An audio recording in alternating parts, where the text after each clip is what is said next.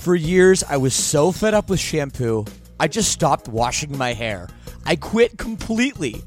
I was so sick of poofy, frizzy, limp hair, distorting my natural oils. Until a few months ago, I found Modern Mammals and it changed everything. And by the way, right now you can visit modernmammals.com and use code LSS for 10% off. So check that out. So, look, I heard about this through the podcast, and before I agreed to advertise, they sent it to me, and I was reluctant. But let me tell you, I should not have been. This stuff is absolutely magical. My hair felt better, smelled way better, and most importantly, looked better. And I know it will do the same for you as well. It doesn't have those hair ruining chemicals like other products, and it doesn't leave any leftover residues. It works. Don't believe me? Go read their awesome reviews online as well. Go to modernmammals.com and use code LSS for 10% off. Again, that's modernmammals.com for 10% off with promo code LSS. Don't forget to use our promo code LSS so they know we sent you.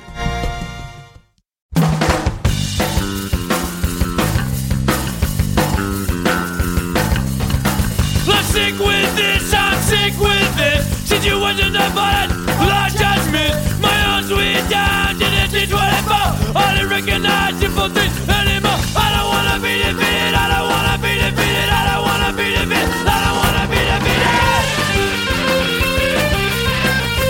200 episodes. Can you believe it? We did it, my sinners. We did it. Welcome to another episode of Lead Singer Syndrome. I'm your host, as always, for the past 199 episodes. Oh, it's exciting. Episode 200. And huh, when I started this thing, I never thought I would get to episode 10 or 20 or 50 or 100 or 200. It is absolutely incredible. There are so many people to thank. But first and foremost, I want to thank all the members of the All Access Club, my sinners. They pledge every single month as little as $6 a month. That's what they do. Some of them give up to $75 a month. Incredible people that believe in what I do and believe in these conversations that I bring to you every single week with some incredible people. Some some amazing insight gets passed, you know, on this show, and I, I'm really I'm really proud of it. But I'm especially proud of the guest today, Mr. William Duvall of the almighty Alice in Chains is on the program. A legend in his own right. A legend before he even joined Alice in Chains. Wow. What an amazing past and such a perfect guest for episode 200 because just of where he comes from you know, I'm a punk rock guy. I don't shy away from that. It's important to me, the punk scene, the hardcore scene. That's where I came from. That's where he came from. Now he's in this huge band, one of the biggest rock bands of all time. And uh, I really do appreciate him taking the time out of his, I'm sure, very, very busy schedule with his solo work he's doing now and everything else to speak with me. So, William Duvall is here. This is very, very, very exciting. Some other people to thank. I want to thank everybody at Jabberjaw Media for the first, whatever it was, 100 and something episodes.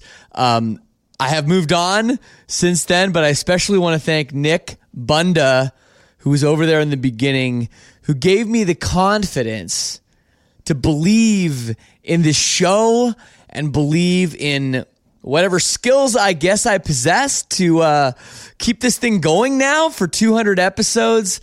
And everybody over there over the years, it has been a wild ride. I want to thank everybody who has told a friend, who has told a loved one about this show. People are discovering this thing all the time. And that's so cool because I get emails every single day from someone who says, Shane, I just found out about your show. It's awesome. I've went back. I've listened to like some people are like, I've been binging it, dude. I've, I've listened to like 50 episodes this last week. It's like, that is absolutely crazy, but so cool.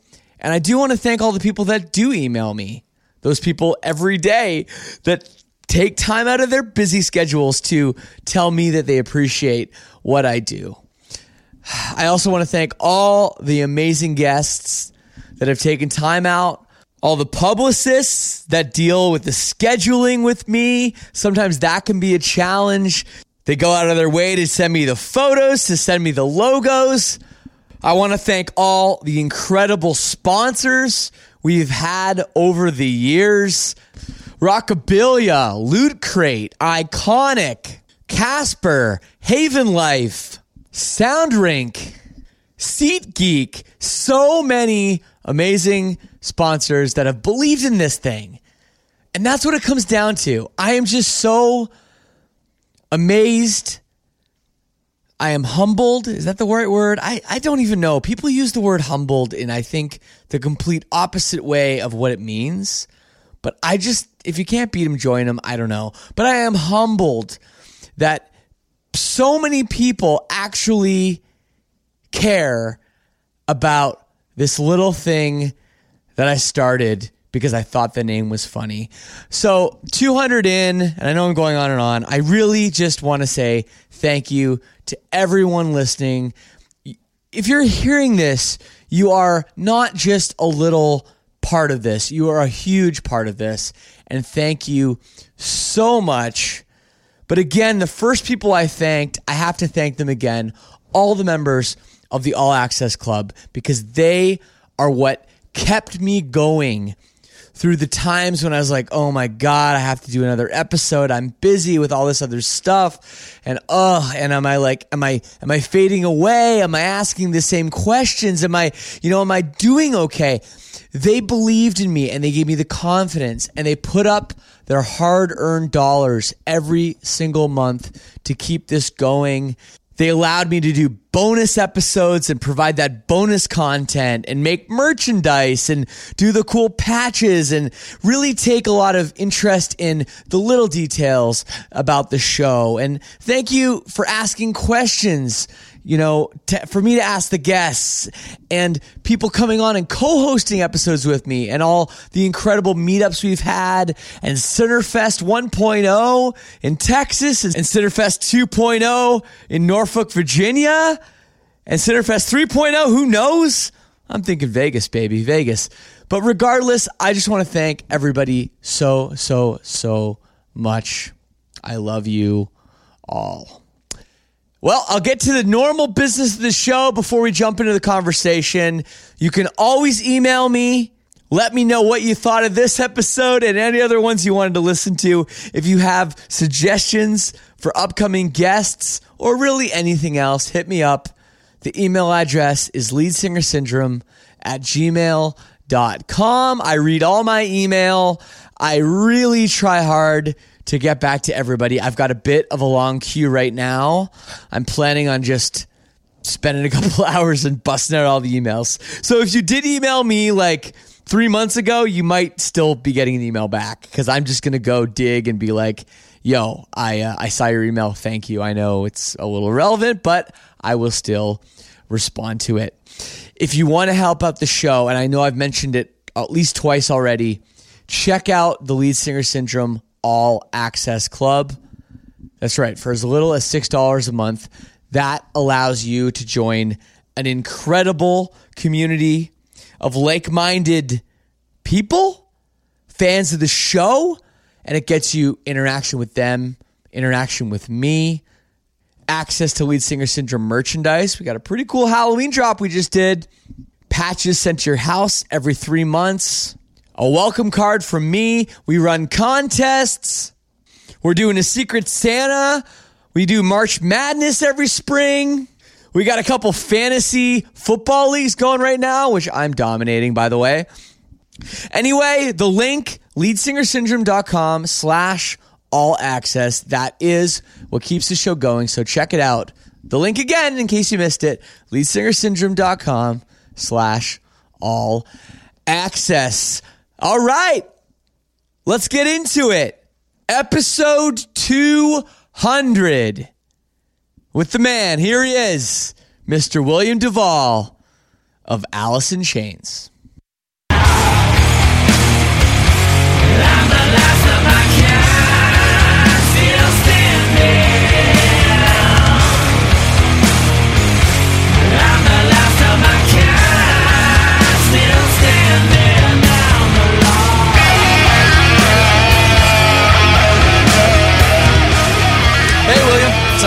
Hi, hi. How are you? Hey, I'm, pretty good. Sorry, I uh, yeah, I thought we were doing it at 12, and I was still driving back to the studio here. So uh, here I am.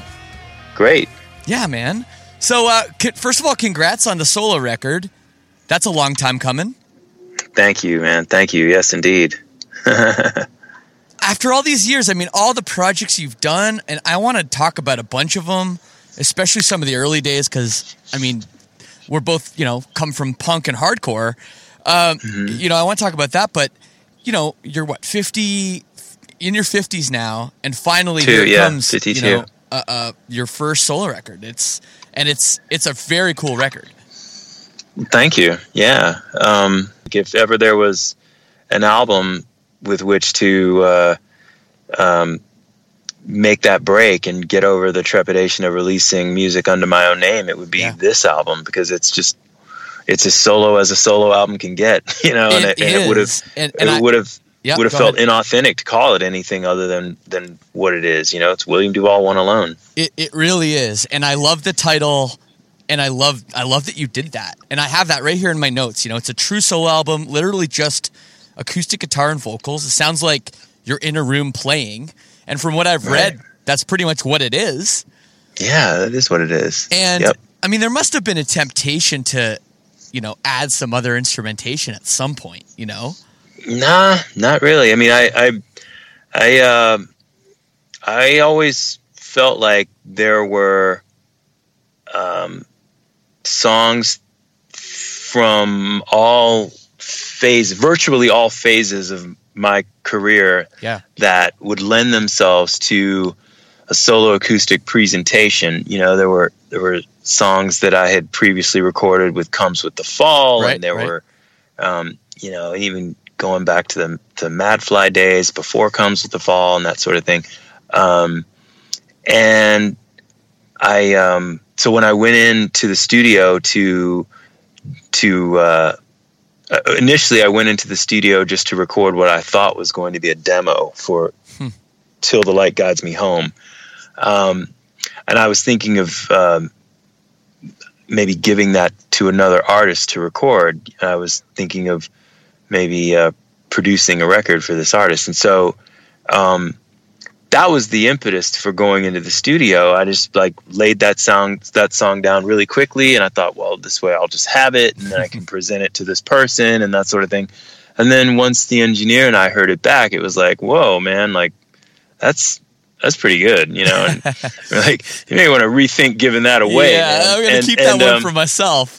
you know and, and so um, and i was like well you know i'm here the mics are set up and and that song went down so quickly um, why don't i just go ahead and see if i can lay down a few more of these songs that you know older songs that i've Yeah. always thought would present well in this setting and so i i did and, and walked out of there with eight songs recorded in, in basically an afternoon and um, and uh, just kind of held on to them. Didn't really know what, if anything, I was going to do with them, uh, if they'd ever see the light of day at all. And and um, so, in driving around, occasionally just putting those songs on and listening to them, or occasionally they'd come up.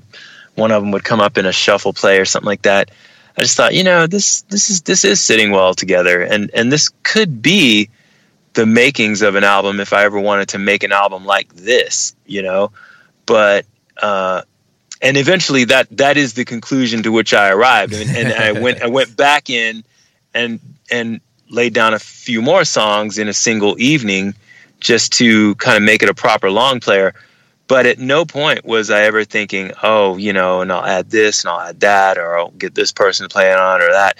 It was always like, if this is going to come out at all, it will be like this and nothing else. There will be no further um, adornments on this thing, no instrumentation, no production of any kind other than what you're hearing. And yep. it was just all about capturing these performances in such a raw way. Absolutely. And I felt like that that would you know an, an understanding of course that that's a you know that can be a really big request you know a really big ask of the listener to kind of sit through an entire album of 10 or 11 songs with just one guitar and one voice or you know whatever but i felt like you know hey man there've been other performers who've who've done this you know whose albums i've really loved you know for all my life i mean yeah. joni mitchell and dylan and and and so on. And I, of course, I remember back when I first met Jeff Buckley, he was playing by himself, you know, and so wow. there were there wow. were precedents for this kind of thing, and I just thought, you know, this could work, and and and um, you know, if I'm going to take the risk, let it be that kind of risk, you know what I mean? And uh, so, yeah, it just it it just felt it it started feeling right. The music was always right, and eventually I got my own mind right with the idea of just putting this thing out and doing it under my own name. I love know? it. It's you know it's funny some of those comes to comes um some of those old songs that comes with the fall songs you know they take on such a different life when you strip them down to you know just an acoustic guitar and a voice but in some yeah. ways they're better you know right. what i mean yeah. you strip away some of the i don't know i don't want to say like the era, but you know, the early 2000s era that there's a style of production and everything. There isn't much of a production at all, so you just hear the raw song in its original intended form. It's it's different, but yeah. it also it also makes the songs it makes you feel feel very vulnerable, you know? Right. And it's putting out a solo record is a scary thing anyway. It is. But it's just it's such a interesting decision, and I think it must speak to your personality that you have such thick skin and you're okay with having this not be something that you've perfected and agonized over every line and every performance like I'm sure you've done in previous projects, you know, with some of your some of your old bands. Well, you know, actually on on the with the records that I've produced my, you know, the I've produced basically every record I've ever made except for the Alice records yeah. since about 1995. And with those albums and with those bands and with and with bands that uh, I've you know f- for whom I've produced albums where I'm I'm not I'm not a member of the band. Yeah. Um, it's always a matter of working very quickly for me, and and that was born out of necessity, learning to sure. work that way. Sure. Um, you know, comes with the fall made all of our records in in in days. You know what I mean? There was wow. no weeks or months of hanging out in the studio and playing pinball and whatever else. You know what I mean? And, yeah. and ordering takeout. You know what I mean? It's like we didn't have the luxury of that. And so, I mean, the year is one. That our second album, the year is one, is recorded in like you know three days. You know what I mean? Wow. And and that's recorded and mixed. And and and uh, there's about five or six songs on there where the basic track has it we're playing live off the floor. I mean, so the vocal, the the the guitar and the left speaker and the bass and drums are all live. There are um you know, I mean, we have records where there's live solos on, you know, like there's no scratch anything when we recorded. There was never the time, the money, nor the inclination. For me, it was always about we're either ready or we're wasting everybody's time. So yeah, like in the early rock records that I've loved so much, and a lot of the albums that I you know have loved all my life, whatever era they're from, they were made under similar circumstances by people who were under the gun and and who just had to get it out, and uh, so I really appreciate that way of working, and and um, so I actually have have not ever had the luxury of uh, poring over every line and this and that with records that Right. I myself have produced. You know, now the Alice records, that's a whole other thing. Uh, you know, like like seasons are changing and you know like you know what i mean like presidential administrations are coming and going and you know and we're still like we're still uh, you know we're Still, still yeah. working on track five you know what i mean so it's like Sure. but but I mean, you know, different strokes and all that, and I'm you know it's fine. But I'm just saying like I've never had that, and so with my records, it's really more about capturing the immediacy of a of a of a moment, and uh, and I feel that it stands the test of time very well, and I I. I think all the comes with the fall records have stood the test of time, and they will continue to, and, and I think this album will as well. Absolutely. No, it's funny you speak. You know, you talk about the old, you know, the old days before, you know, when when bands were still recording to tape. You know, Yeah. or- or well, comes to the falls. um, all of our albums, all of our studio albums are recorded to tape. Yeah. All of them. yeah, that was the- recorded to two inch ma- and mixed to half inch. Yep. Every exact- one of them. Yep. Exactly. And you know, back then you had to be good. You Yeah. ha- like nowadays you can get away with, you know, kind of subpar performances. You can fix things. I mean, I've I've recorded songs where we've gone through with guitar pretty much punching in like every note or at least every Yeah. chord. You know, you can do Right. that now. A lot of people don't realize that that's the way a lot of modern records are recorded. But, you know, I always say like and I mean I'm being a bit facetious, but it's like if there was no auto tune, I don't know if I'd have a career. Cuz like I'm an okay singer, but I mean auto tune, you know, sometimes it's like on those early days when we didn't have a lot of time, it's like, oh shit, we just put it through the auto tuner and it's half decent. You know what I mean? It isn't like it makes a difference. It's it's really is crazy. Well, I mean, you know, I I came up in the era of tape, you know, and and uh, you know, when I was a teenager in, in the early punk days, that was that was all there was, and uh, you know, and and you know, of course, back then, what we were dealing with was more of a, a prejudice on the part of a lot of engineers and studios and things that what we were doing was not music. You know what I mean? Like there was Sure. a general feeling like, oh, this is just noise and all that.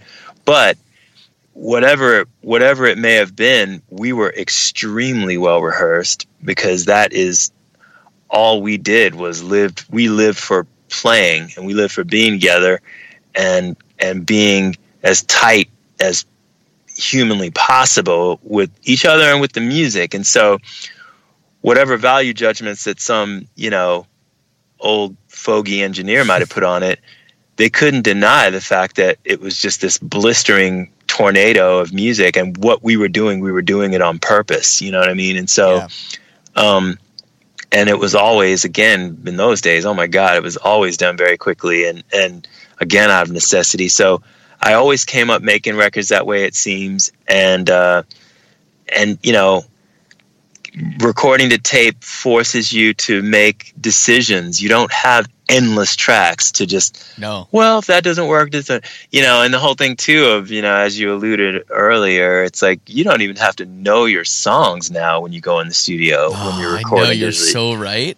you can rearrange the entire thing like there in the in in the box so to speak like Yep. in the computer you can re you can do i mean it's just uh you know it's interesting now it it it, it i don't think it will ever make uh a mediocre artist a great artist and i think that there are great artists who can you know they'll use whatever tools that they have and still come out with something that's compelling no matter what uh, devices were used to make it. Um, but uh, for me you know i love all kinds of music and i've played a lot of different kinds of music but i love rock and roll records and for me uh, rock and roll records and recording rock and roll music is all about the immediacy and capturing the moment like Yes. as as much or more than i mean you know Yes. jazz records are very much the same thing they they you know you could never have a legitimate jazz band or jazz combo in my mind that that is going in and pro toolsing everything right. to death. Overdubbing Those tracks. guys- no, uh, Those guys, they go in, they play it. It is what it is. There you go. We're done. You know what I mean? And and for me, the rock bands that I've loved, they were able to do that as well. And that's how I came up. That's what I've always done. And and um, as I say, I think it uh, it forces you to make decisions. You you you must make choices. You must know what it is you're doing and why. And uh, you know, okay, well we've got we got three tracks for all the vocals now. So this is what we're doing. Lead is going on twelve. We're gonna we're, we're gonna we're gonna uh, we're gonna volley back and forth there and get a few uh, a few takes of you know mixing to mono for the backgrounds, and that's gonna be that. Drums, you know, I mean, you go in the first day, it's like okay, drums, yeah, we're uh, we're getting drums on eight tracks. I don't care what's going on here. Yeah. If we can, if we need more than eight tracks for these drums, then we need to all get the hell out of here and go home. You know what I mean? Like eight tracks, that's it. If we don't have a sound, we don't have any business being here. So it's like that's the kind of stuff. That's the attitude that I've got, gone in with, and it's the only way this stuff would have ever gotten done. So you can imagine me going in just by myself, no band. I'm not going to break with that. you know what I mean? I know if I've got it or I don't. I know if I got it or I don't. Oh man, know? I love it. Well, you talk about the old days, and you're from Atlanta, and you were in the band Neon well, origi- originally, originally from DC, but Oh, okay. yes, I, I moved to I moved to Atlanta at 14. 14. Yes. Okay. Okay. Good to know. Um, you were in Neon Christ, which is a band with a lot of history. Um, pretty legendary band at this point, I'd say. And Yeah. it's interesting, you know, Atlanta not known at all really for a hardcore scene in the 80s. DC for sure. There's Yeah. been books and movies and documentaries all about, you know, DC hardcore, but Atlanta not so much. What what was the Atlanta hardcore scene like in the 80s? Well, it was non-existent when I moved here. Right? and uh, and we were you know we had to be you know Lewis and Clark kind of hacking our way through the wilderness with machetes trying to create any kind of space for what we were doing. And and we managed to do so but under a lot of uh, uh, resistance and uh, you know hassle from various powers that be. But um, I can't even imagine. but you know, it was it was really great. And and uh, very very small in the beginning and uh, very innocent, you know, and just a just if you if you were you basically everyone who had any kind of interest in that music knew one another because you had to it was so small you know Yeah. and uh, and eventually as it grew and more and more kids from the suburbs started coming downtown to try to you know find find the metroplex or see neon christ we got to see neon you know like Yeah. And it was and it was interesting because you know a lot of a lot of those kids have gone on to to uh, you know become well known in their own right. You know, I mean, Chris and Richie Robinson, they, they were they were they were two of the kids that were sneaking down from the suburbs out of their parents' house to come and see Neon Christ. You know what I mean? To do the forbidden thing. Um, I think I read that I I, still- think I read that RuPaul was a fan. Oh, he was very much so. Yeah, we've got we've got him on tape. You know, screaming at the front of the crowd That's like when we amazing. were playing playing the Celebrity Club and and uh, in Atlanta and Ponce de Leon back in those days. And yeah, so there were a lot of there were people who um, who who uh, you know. T- I mean, to this day, I get adults coming up to me saying, you know, I got kicked out of school for writing your band name on my school book. You know what I mean? That kind of stuff. And so yeah, it it it was great. Uh, we definitely pushed a lot of buttons, even some that we didn't mean to.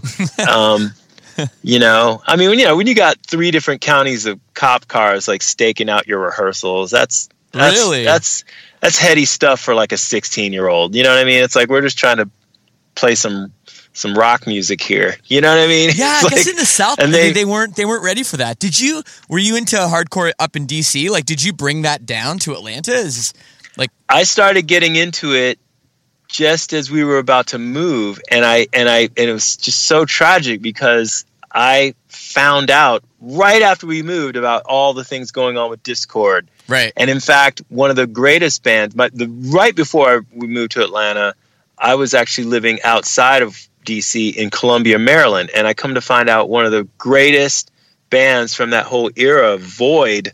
Yeah. Void was from Columbia, Maryland. I mean, you know, like a little dot on the map, and I happen to be living there. And then I find out after I move that one of the greatest bands, you know, like from that time, also was living in that same little dot. You know what I mean? It's just insane. But so um, crazy. but yeah, I mean, I, I, you know, I, I obviously loved the Bad Brains. They were from Southeast DC, just like, you know, I had a lot of family there, and and so there was a lot of inspiration from Washington for sure. But you know, we were, you know, we're 11, 12 hours south by car, and so we were living in a very different world. And I mean, you know, in Washington, it was just a stone's throw to drive up to New York and play a show, and from there, just another stone's throw to play in Boston or Philly or Yeah. you know New Jersey, and then the whole sort of northeast, uh, the eastern northeast, uh, the the the northeastern whatever seaboard towns and all that. There's so much clustered right there that you could go and just And there's hop so many from one city scenes to the other. So many great music scenes. Yeah, well, because they were all, you know, they were all nearby Yeah. and they could all give each other support and inspiration and whatever else. And and we were like, it was way more like you are in the freaking desert, man, and you got to like make it work for yourself.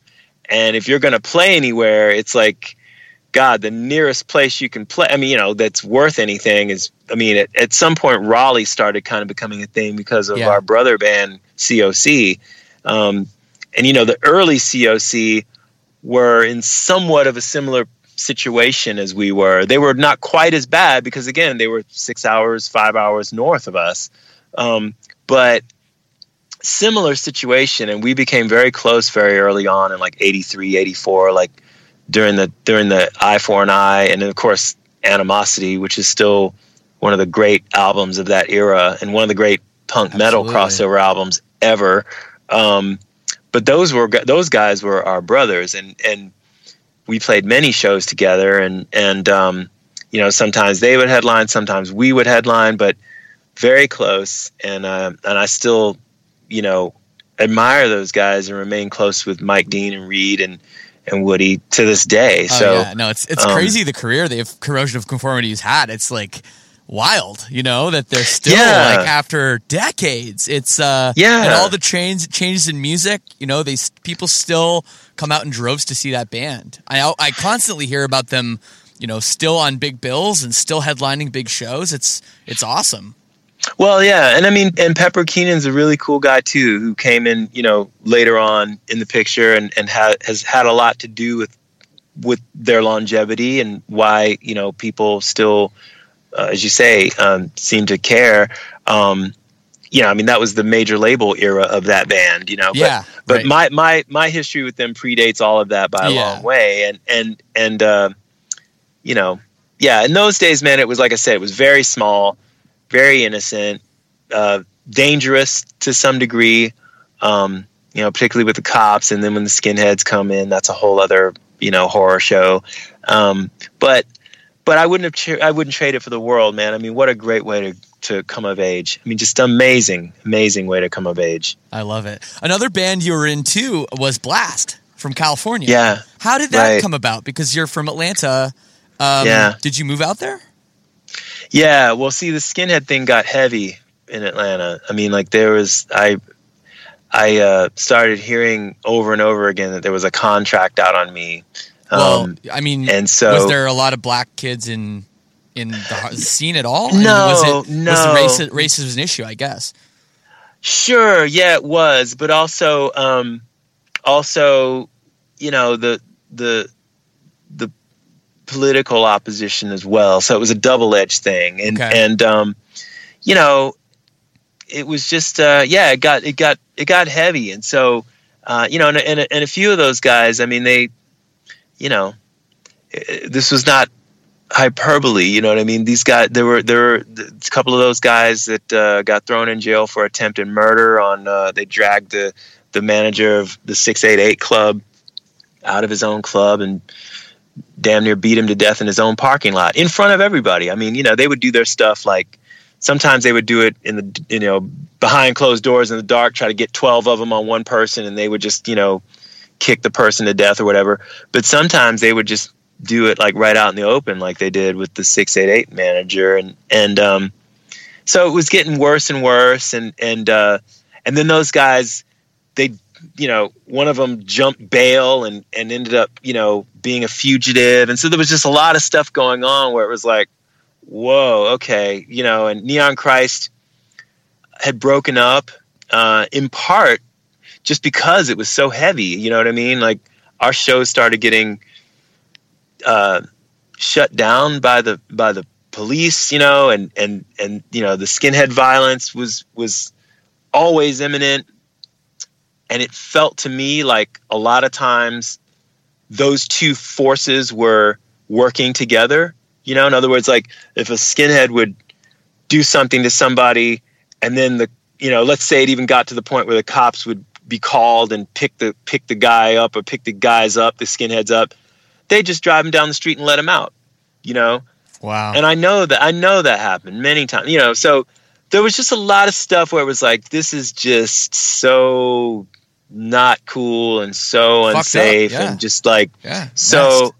I, you know, my band was no longer together, and and there were even part of it too, where there were internal divisions in that band in Neon Christ about how to handle all of what was happening. Because again, we were just kids, you know what I mean? I mean, you know, and so uh, the band broke up. I was out without a band. There's this dangerous situation happening, brewing, you know, and and swirling around, and at the same time, I'd found out about Blast. I'd gotten their first album, The Power of Expression, um, and I really liked it. And you know, they were kind of doing a very sort of Black Flag inspired thing, and yeah. I was very much a disciple of of Black Flag and Greg Ginn, and and and and beyond that, even just the whole SST culture to me Right. was really impressive. What those guys were doing with that label, and and um, so you know, and then I hear this like band from Santa Cruz, kind of. They really had that sound like down. I mean, there were very few people who truly understood that sound. You know what I mean? And and anything about how to achieve it. And I was kind of on my way toward that kind of understanding, you know, just the impact and the power and a certain kind of guitar sound and how you get. I mean, I played Dan Armstrong's because of Tom Verlaine and Greg Ginn, and Right. then here comes Blast, and they're playing Dan Armstrong's. So there was just, again, there were about maybe half a dozen people in the world who were that far down that rabbit hole. Right. You know what I mean? And so to to hear about those guys was like, oh, okay, kindreds, and Let's go. so I'd, ri- yeah. I'd, I'd, I'd written them a letter just saying how much I dug the album, you know. And then I think I also mentioned, it, oh, yeah, in my band, we just broke up after three years. And, you know, and I'm kind of looking for something to do. And, you know, if it ever, you know, I know it's a long shot, but if it ever became possible, you know, just, you know, keep me in mind kind of thing. And ironically, Steve Borick wrote back, and he at that time was kind of the main music composer in that band. And he wrote back really not, you know, this is back in the days of handwritten letters, you know what I'm saying? Yeah. Like straight up pen pals, you know. He wrote back and he was like, Yeah, man, thank you so much, blah, blah, blah, you know, and you know, and and um that's so that's so that sucks about your band and all this, you know. And thing is, we're really tight. We've kind of been together since like grade school, you know what I mean? So we all grew up together and yeah, I don't really think any of us is going anywhere anytime soon. We're kind of, you know, in this kind of thing. And, but God, that's so cool. And, you know, look us up whenever you're out here, that kind of thing. And right. real nice, you know, real nice.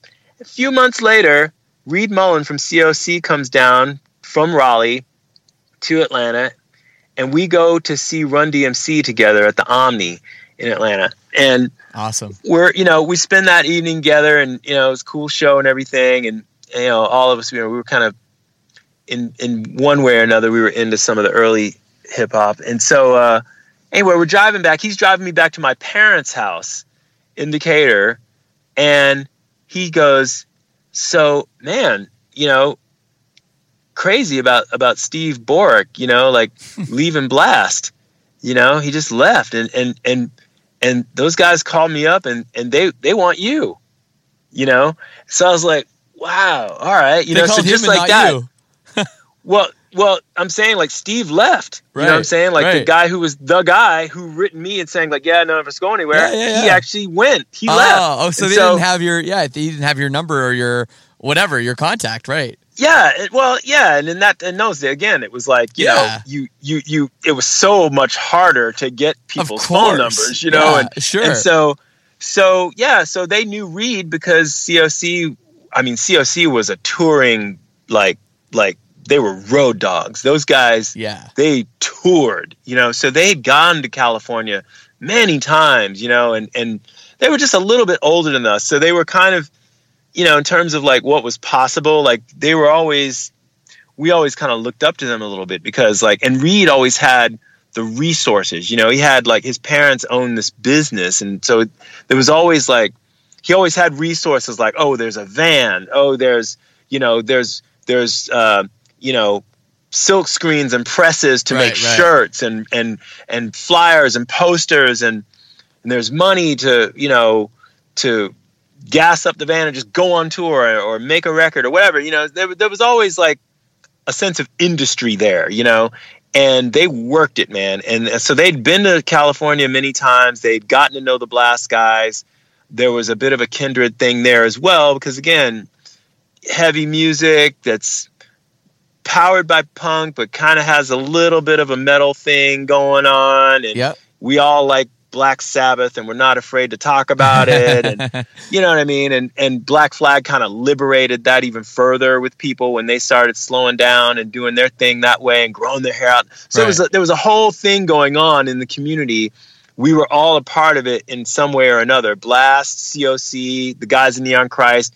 So when uh, so they knew Reed because Reed was the point person for kind of the region, not just Raleigh, but almost like the southeast. You know, Yeah. everybody knew Reed Mullin. Everybody had his phone number. Everybody had his address, mailing address, and so it was like. Hey, can you get in touch with that guy? You know who wrote? You know what I mean? Like, get in touch with the Neon Christ guy. Yeah. So he did, and and and like you know, like I said, like a few couple weeks later, maybe at the most, like I was on a plane. You know what I mean? And and with everything that I, all my possessions, you know, There like you go. That's an awesome. eight an eighteen year old kid, like just sort of like what? And all of a sudden, I'm living in Santa Cruz. So it was pretty crazy. That's wild. and we got signed by SST. Yes, you did. the label. So it was great. That's very very cool, man. So I, I we've been talking so much about the old days. I do want to talk a little bit about you know some Alice in Chains stuff, which is what most people know you from. I find it so interesting that you know you didn't even get into Alice in Chains until you were like in your 30s. You have this whole career already, you know, behind you, and it was this like new you know, thing for you. That must have been such a crazy experience, you know, meeting Jerry and obviously the passing of Lane and and all of a sudden you're just in this machine, you know? Yeah. That just must have been such a crazy a crazy time. Yeah, it, it was, and and yeah, and it. I mean, it. It kind of still is, you know what I mean. But but yeah, back back back then, very much a tornado on top of a hurricane on top Wow. of another tornado, and yeah, it was. It was it was definitely insane. Definitely, you know, trial by fire, sink or swim, whatever metaphor you want to throw on it. But yeah, it was a- it was a lot. It Did was you- a lot on top of a lot. Did you meet Lane? No, no, I never did. He he had retreated into his own world very much by that point. It's interesting Um, though. You must have heard so yeah. many stories about him. You almost must almost feel like you kind of understand him at least, right? Especially Yeah, singing sure. his lyrics and all that. I mean, that's sure, absolutely, and you know, and very early on when Cantrell and I started touring together, when you know, with Comes with the Fall, kind of helping him out. Yep. Um, he used to say all the time, "It's like, oh man, you." He would have loved you, and God, you would have loved him. We would, you know, you would have gotten along so great, and and you remind me of him in so many ways, and this that kind of thing. You know, like there was a lot of there was a lot of that, sure, and and um, um, yeah. So yeah, it all it all kind of, you know, I guess like seeks like or whatever. Yeah. Right. No, I, absolutely. So, so, how did it? Was there ever a time when you, you know, in the early days of talking about this, like you meet you meet Jerry Cantrell, and you're kind of his backing band for him, and you know, like this is a Alice in Chains at this point had sold like what, like 10 million records or something, two like at least two number one albums or or maybe three, and you know they're so well publicized about Lane and his his drug problem and being a recluse and all this. When you were asked or to audition or or to be in the band and take on this duty, was there a part of you that that said maybe I just shouldn't do this, or were you like I have to do this? Well, yeah. I mean, I, I think if it if it had been put to me, um, like, you know, do you want to uh, take on the mantle and reconstitute this band and rah rah, rah you know, like all that? Then yeah, I would have I would have probably uh, denied it just because uh, you know, yeah, that's yeah, like I'm not I'm not going to walk into that hail of bullets like knowingly, you know what I mean? Like like this is like you know like consciously like knowing ahead of time. Yo, this is what we're doing. Okay, yeah, you know. Um, but you know what ended up happening was there were there were several years of uh, well, I mean two solid years of touring, like straight up like nose to the grindstone kind of touring. You know, four in a row, five in a row, kind of stretches for two solid years with Cantrell and Comes with the Fall, where we were doing double duty most of those nights, opening and then uh, opening as Comes with the Fall, and then coming out and closing the show at Cantrell. So, um, a lot of road miles there under the under the uh, under the bus, and uh, you know, a lot of camaraderie, of course, and and so on. Um, and by the time we even get to that so that all of that is transpired by the time we even get to 2006 and any talk of of Chains shows being back, right? played Yeah. yeah or just even shows being played under that name you know what i mean Yeah. because because uh there was a lot of caution about like calling it some sort of comeback even then even from the very first word of it um and so and what and what the language that was used was you know just want to play some shows you know what i mean? And Yeah. and and kind of celebrate the music of the past do a bit of a victory lap. And it, and it you know and it's probably going to be one and done you know what i mean? We'll, we'll just go around and we'll do it. And so you have a number of things lining up at that time. Um, one being that okay suddenly Kenny and inez are ready to do it as well as Cantrell. And uh, you've got the fact that comes the fall has and and and myself we've we've been in the mix for a while with Cantrell Yep. and and doing our own thing as well, you know.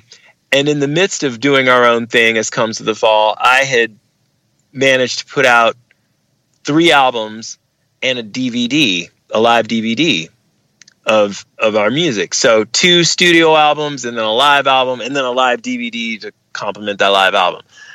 The live DVD put me so far into the red that it was just like, oh my Ah. god, you know Yeah. like so my fledgling label was just hanging on by a thread and i was you know i was every month trying to you know figure out how to keep body and soul together and a roof over my head and i'd even taken a job as lead guitarist and music director with kind of a folk rock artist who was signed to a major label at the time. Um, just again you know just keep it together. It's Yeah. like okay like and so i was doing that for a while by the time we get to 2006 and so you know and I and I've got all this new music for Comes with the Fall ready to go. We just got to get in the studio and record it. And and there were just so many things I wanted to do so many things that were on the cusp of being done.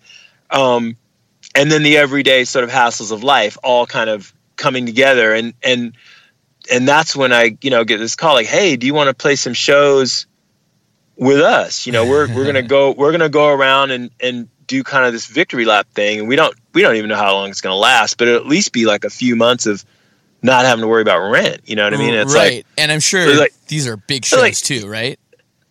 or did it you know, start off like some? you know? It was it was weird because it, the first show was kind of the definition of big because it was the VH1 Decades Rock Live television Wow. program with Heart.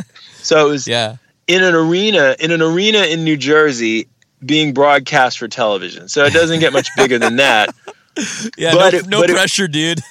right you know so there were things like that where it's about as much pressure as one could fathom but then you know then it was like a series of club shows you know and then it was like and then and then it was oh oh yeah and and you know we booked some shows in Europe too and so so the next thing after playing like a handful of half a dozen club shows in the states I'm in front of 30,000 people in Portugal you know what I mean so it was just this weird up and down kind of topsy turvy craziness, um, and uh, and all under the guise of, and we're just taking a victory lap anyway. You know, like we're not, you know, we don't have any aspirations beyond that, and we're just kind of, we don't even know how long this is going to last, and you know all that stuff. right. So And it was kept like. going, right? I mean, pretty well, it much kept right going. off and on. Oh, it's here we are 14 years Exactly. later talking Yeah. about it. Yeah. So it's like Yeah. so, but, it, but I'm just saying, at that time, this was the language we were using amongst ourselves, and and if it had been anything more than that, I think it would have freaked all of us out Yep. to some degree. And uh, of course, in the in in in the process of doing this so-called victory lap, you know, there's all you know, there's there's guitars laying around, there's long bus drives, you know, and there's endless waiting around, you know, that you do when you're on tour in, in hotel rooms and in backstage areas and and, uh, and then there's sound checks. So, you know, with guitars laying around, you're going to play them and, and new ideas are going to form and somebody's Yeah. going to say, oh, that sounds cool. Or, you know, like what if we did add, add this to that, you know? And so that starts happening all over the world. And I think we did like about 34 countries or something in 2006 alone Wow.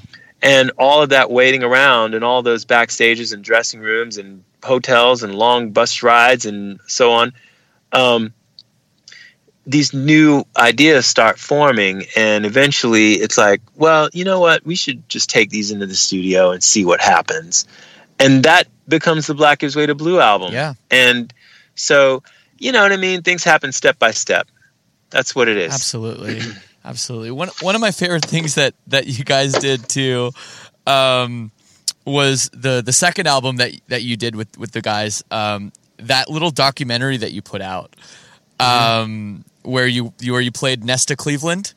The uh, Yeah. Rastafari, and, and, Yeah. and what I loved about it was not only was that like just such a and anyone it's on YouTube if anyone wants to check it out. I think if you search for uh, AIC twenty three documentary, it'll come up. It's it is worth the ten minutes. Um, all cameos from Lars Ulrich and Kim Thayil and all these different people as well. But um, what I loved about it was that for the first time I can remember, in Chains was kind of like not taking themselves so seriously. You know what I mean? There was an element of your personalities and your humor, and it wasn't like the da- the downtrodden story about the the you know the. I'm not going to downplay the tragic past of the band for what seemed like the first time. Well, I mean, you know, we're that's that's a lot of how we are in our daily lives. Of you course know? it is exactly, So- but, but people so don't see that. it was you know? just it was it was um you know we try to balance uh balance things out as much as we can you know because Yeah. we know we know what the music sounds like and we certainly know what the band's reputation is and we live with that all the time but yeah i mean i think we undercut that with uh quite a bit of humor in our interviews and in and in the uh the um oh gosh, the the studio clips we put up during the making of Black Gives Way to Blue, and okay. uh, yep. you know, and and uh, oh gosh, even the even the the EPK, the electronic press thing, the video we did for the Black Gives Way to Blue album, it's like there's a there's kind of an interesting dichotomy going on where we are talking about what the band has been through and how we came together and all of that but the whole time we're being made up as kiss you know. yeah, yeah, right. I did see and then that. and Yeah, then and then we that. get in a car and go to a laundromat together you know just says R- right. kiss you know like doing our laundry and like so there's always there's always an absurdist kind of thing with with what we do and and uh you know AIC 23 is a good representation of that as well and and and more recently the Rainier Fog video um yes, yes. and so you know it's there and yeah it's always there for people to check out you know but that that reflects who we are when we are just the four of us amongst ourselves in the bus or in the dressing room or whatever like right. Yeah, there's, there's there's, a- a, human element there's a lot of laughter Even there's though a lot you're- of laughter Absolutely. Even though you're acting, uh, but your acting is so good. All, all four of you is like it's so spot on. I was, I was very impressed by that. I, I loved it so much. thank you So a couple was- more was- things. I don't want to take up too much more of your time, man. Um, I, I want you to plug some of the tour dates you're doing coming up. Uh, you got a lot of them. You're playing everywhere Yeah. from from St. Louis to Estonia. Uh, so yep uh, talk to the people about that. What can people expect? Well, uh, it's a 40 city world tour so far. And yes, it does take in the US, the UK, and, and uh, Europe. And uh, it's, it's basically the One Alone show. Um, it's going to, so the, the show is going to focus on the One Alone album and um, solo acoustic.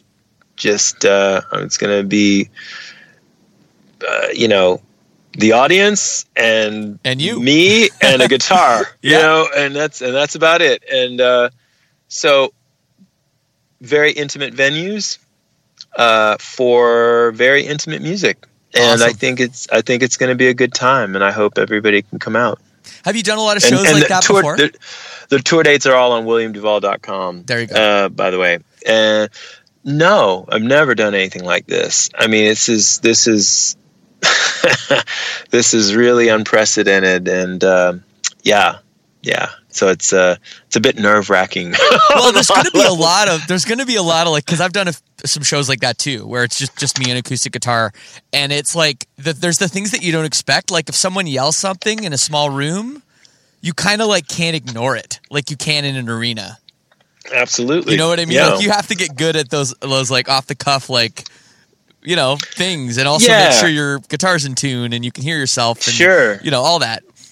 yeah i mean it, you know it's like yeah and that those are the things you could really i could really wind myself up about and and i just have to not do that and and for me it's really going to be like you know what i i feel like one i'm going to have faith in the audience that Sure, of course. people are people are going to be you know kind of coming there uh, with a great you know kind of attitude and expectation and and they want to have a certain kind of experience that you know to come to a show like that and so and then i'm also just trying to have a, a belief in the music that the music sort of takes care of of everything you know including me and the audience you know and it's like if I can just serve the songs well, then uh, all will be well, you know.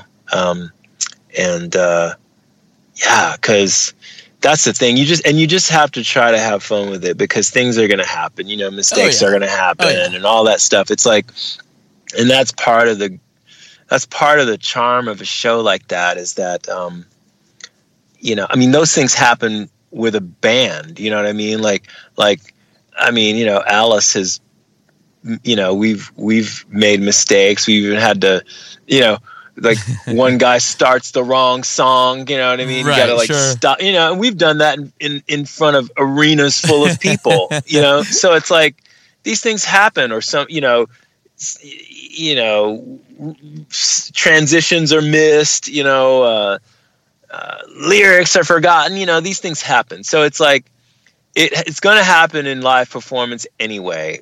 When it's just one one person, me, and a one instrument, a guitar. Uh, the the thing is, you just got to even take the same attitude, or even more of the same attitude of just having fun with it. you know? Absolutely. No, but it, it is there is something very um, liberating about playing by yourself. Like if you're playing and you feel like maybe you're playing a little too fast, you can just slow down. Exactly. If you want to, if you decide maybe you don't want to play this next song in the set list, you can skip it or swap it. Yep. Like there's so much like liberties that you can take, and I think that that's a really it's just an uplifting feeling. Totally, totally, exactly right. Yeah. Yeah.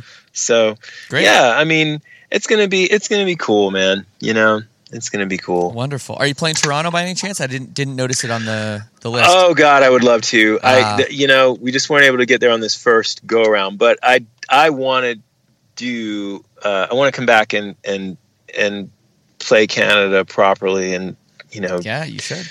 do all because I've got I've got you know I mean several of my some of my favorite cities honestly are are there and it's like and it's only right that I that I get there with this show so Absolutely. Yeah. Well, I'm sure that it's going to be nice too, actually playing in cities. Like I saw you guys playing on the uh, the Korn uh, co-headline tour.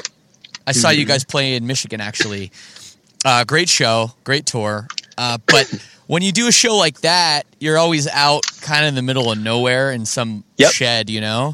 So it's, it must be nice to get back into a small club and be like, hey, I can walk around the city a little bit, you know. oh it's great Uh, yeah, it's great it's great you know and especially when you can you know oh I got a hotel and it's two blocks from the club you know what I mean Yep. or or oh you know the hotel and the club both are located in like kind of a hip part of town so I can yeah. You know what I mean? I can get the kind of food I like, and I can go to the bookstore, and I can do. You know what I mean? Like all of that stuff. Those man. those things make touring.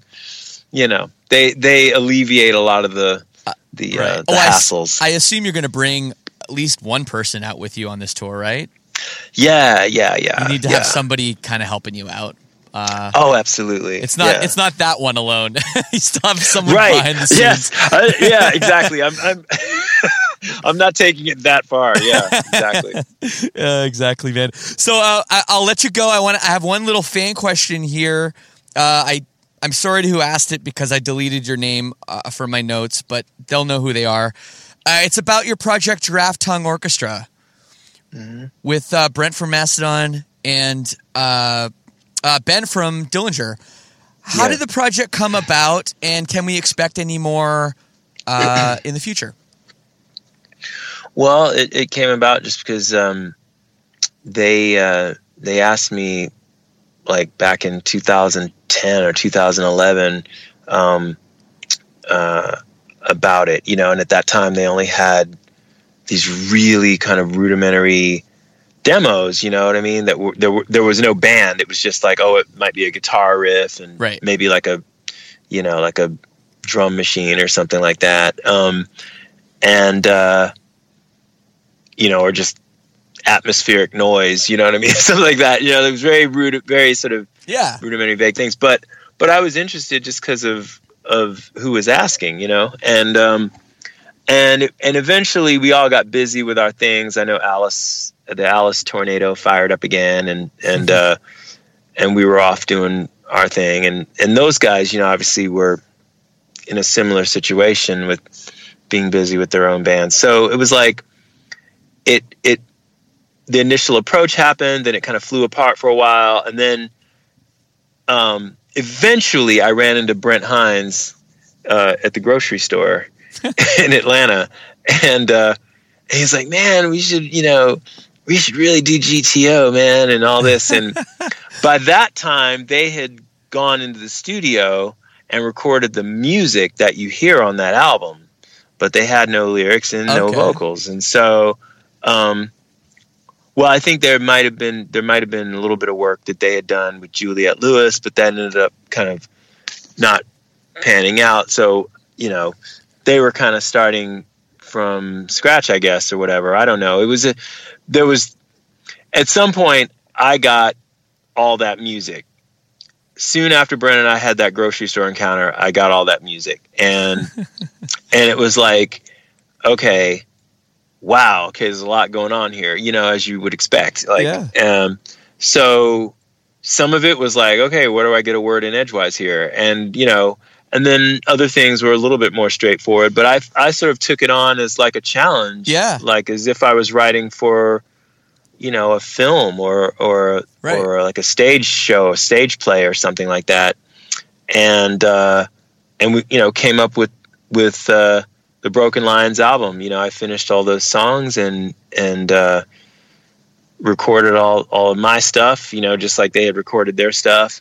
Um, and uh, yeah, and it's a it's a just a great album. I feel like it's a high water mark in all of our careers. And my only lament is that we didn't get to serve that record better in terms of supporting it live. I wish we had played more shows. Right. And um, you know, we had a great debut at the Reading and Leeds festivals in England, and then we had um, we had a show at South by Southwest in 2017 in Austin, Wow. Yeah. and we had and we had a U.S. tour booked, but then we had to cancel it because Brent broke his leg on his motorcycle, and so Oh, yeah. we never got to you know really promote that record properly and and um, I hope at some point we do because it does deserve it and and I'm so happy that people bought that record when it came out and I'm so happy that people continue to discover that music Absolutely. you know No, it's a very cool Um, record. And you take the three of you and the music, you know, you take the three of you guys and you, you put your, you, you know, yourselves into a blender. That's not what you expect to come out. That's what I found really interesting about it was, was it was, it's, it was unique in a way that you didn't expect. well that's cool and I mean I think Yeah. you know we all like we all like a lot of different kinds of music you know and so um, you know I think uh, irrespective of whatever we're known for in our in our in our more widely known bands, you know, there's all these other influences always there with us that we carry with us all the time, and so um, that it was great to be able to let that out on that album. You know, Absolutely, man. Absolutely. So, um, I don't know if the publicist told you, but this is episode 200 of the podcast. wow, So it's a, it's a, yeah, it's a milestone. nice, And nice, for- congratulations. thank you very much. And for episode, I'm going to put you on the spot a little bit here, but for episode 100, I had Tim from Rise Against on, and I had him pick the new theme song music. He picked a Fugazi song, so that's been that's been the the theme song for the last hundred episodes, and now Wow. it's up to you to pick the next theme song music. And the only rule is you oh can't pick your own. goodness. oh my gosh. So yeah, so I figured it made sense because he. So the the first hundred episodes was Rise Against, and then I had Tim on for episode one hundred, and now I have a guy from DC, so it kind of works out. So so if you so I guess my question is if you had a podcast and you wanted a really like awesome, you know, kind of cool intro, uh, what would you? Oh pick? my gosh. Come on, it doesn't have to be punk or hardcore, but it can be. Wild. What an interesting situation. Um, I know. I, I didn't give you a heads up, and It's I'll be like, honest. I, I did it not. I did it on purpose because I love. I love to hear the, the the wheels turning. oh my gosh. Well, uh, yeah. I mean, that's yeah. That's that's really something. Um, so many great things. I mean, if I had a podcast, I mean, you know, because I, I know I'll hang up the phone and be like, oh, I should have said this. You know, Well, you can But, call me um, back. the fir- I mean, honestly, the but I mean, the first. I don't know. Like I, I, there's so many. There's so many great things. I think. I think something. Um, you know, a bit anthemic is nice. You know what I mean? Yeah. Um, you know, and the first the first thing that came to mind was "Rise Above" by Black Flag because that's Wow. just such a great anthem. But um, yeah. So I'm thinking that. Okay. was thi- and then I'm trying. I'm I'm I'm I'm freaking running my mind around here, um, because there's just so many great things, man. Like, oh my gosh, oh the big takeover by the Bad Brains. Oh, so oh, good. that could be the one. so good, so good, so good. Um, and uh, yeah, I'm thinking. I'm thinking. Uh, yeah, I mean, I, I actually really like that. I like I like I like the big takeover because it. I love the title and I love the song. You know what I mean? And if you're gonna and you're coming on with a podcast, it's like, hey, you know, now it's my time. You know what I mean? And Let's- it kind of comes on and announces itself in a cool way. You Let's do it. Well, uh, for uh, the Um, next hundred episodes, that's what the listeners are going to hear. the big takeover. So I hope and they yeah, like and it. definitely, definitely, definitely do the the ROIR cassette version or whatever, like the ROIR Okay. the ROIR Sessions version.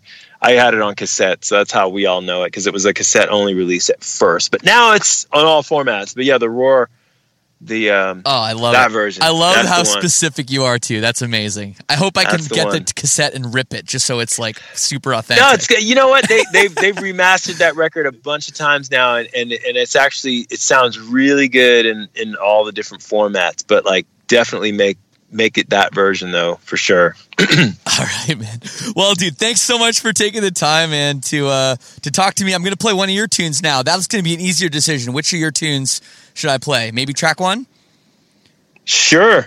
Yeah. That one. Yeah. Let's do till the light guides song, me and home. you shred on that too, man. Thank you, man. Thank you. Well, thank you, William. Uh, uh, enjoy the rest of your day, man. I hope to see you around. cool. All right. See you Yeah, thanks.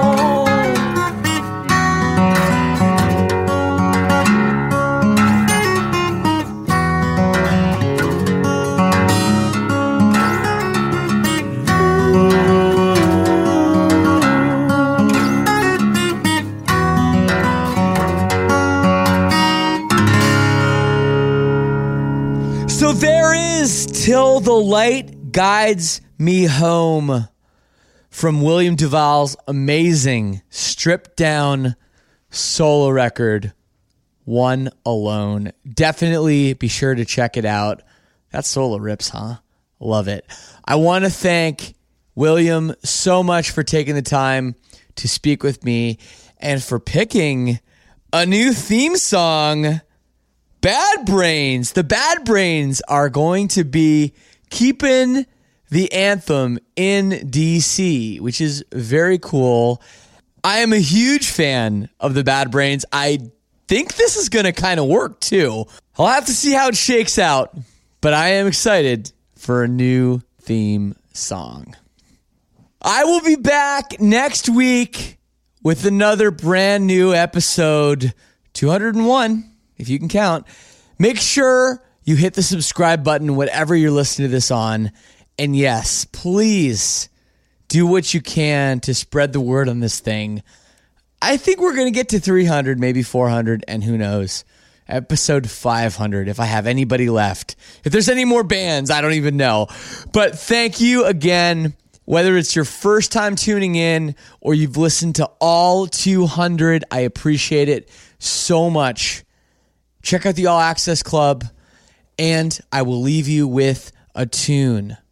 Here is from Rainier Fog and a great tune. I hear this on the radio all the time. Here is the one you know from in Chains. Peace and love. See you next week.